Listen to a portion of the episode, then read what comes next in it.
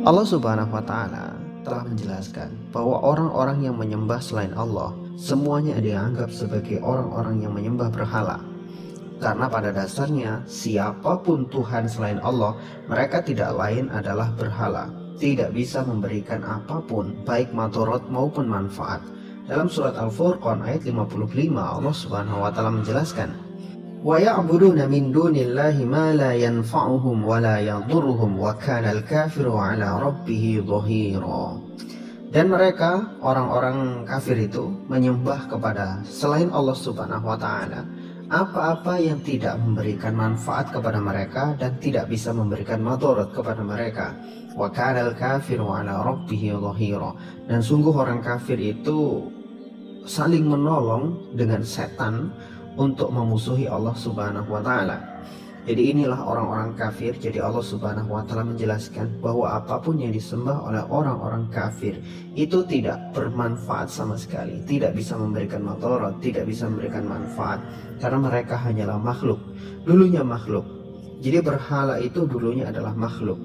Apa sih yang disebut sebagai berhala? Pernah kita jelaskan bahwa berhala itu adalah satu manifestasi yang dianggap sebagai Tuhan atau yang dianggap sebagai wujud Tuhan, kemudian dipuji, kemudian disembah, kemudian diyakini bahwa itu ada uh, adalah manifestasi dari Tuhan itu sendiri.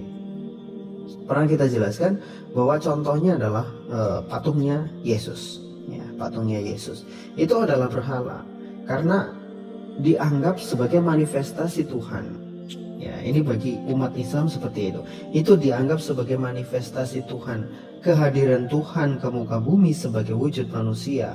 Kemudian manusia-manusia yang memuja dan menuhankan Yesus kemudian membuat replika, membuat wujud dari Yesus itu sendiri. Ya tapi nggak tahu juga apakah itu betul-betul wujud dari Yesus karena Yesus sudah meninggal ratusan bahkan ribuan tahun yang lalu menurut orang-orang yang menyembahnya tapi kemudian dibuat replikanya. Itu kalau saya kalau saya sendiri itu menggambarkannya seperti orang yang belum pernah ketemu saya tapi kemudian mencoba menggambar saya. Nah itu nggak akan pernah ketemu apakah betul-betul wajah saya atau bukan kan?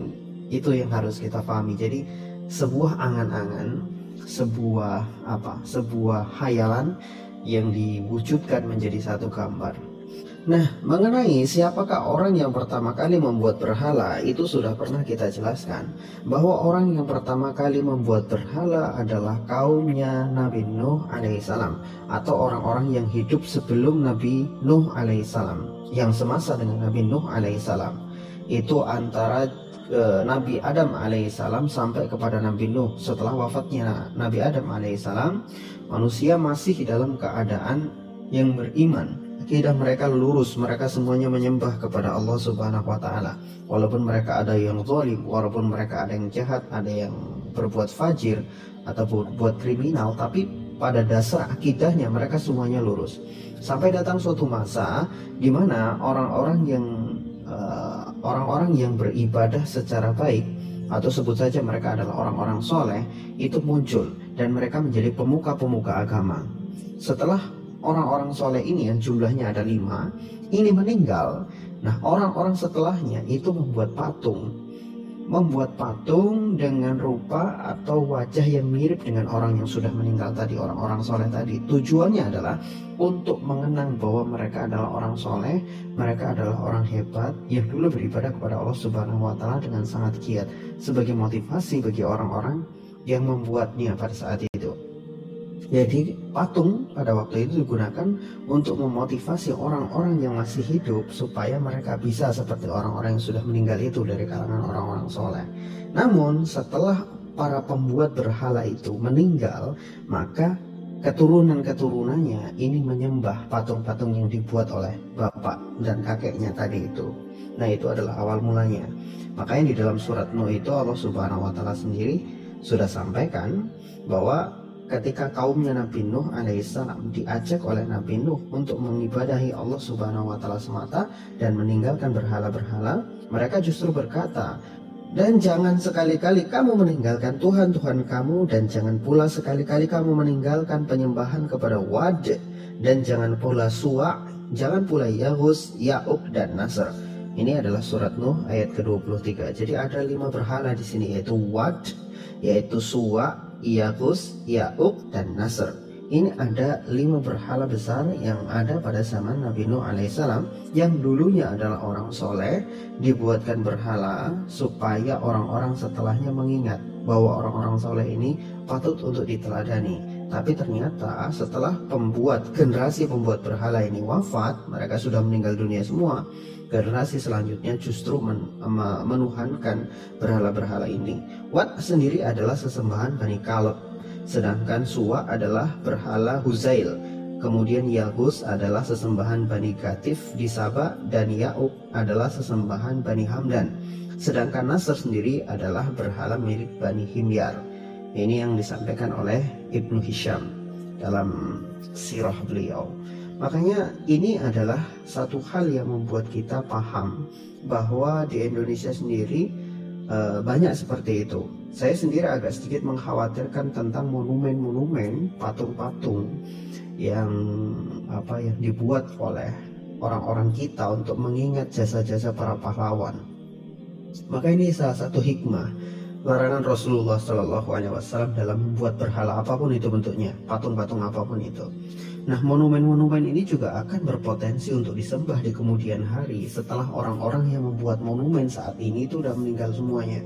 Dan orang-orang yang berilmu juga sudah pada meninggal semua, maka bisa jadi suatu masa nanti monumen-monumen yang sekarang dibangun itu untuk mengingat jasa para pahlawan itu akan disembah oleh orang-orang setelah kita menganggap itu adalah Tuhan, menganggap itu adalah uh, sesuatu yang bisa disembah karena kehilangannya ilmu dan kehilangannya akal mereka.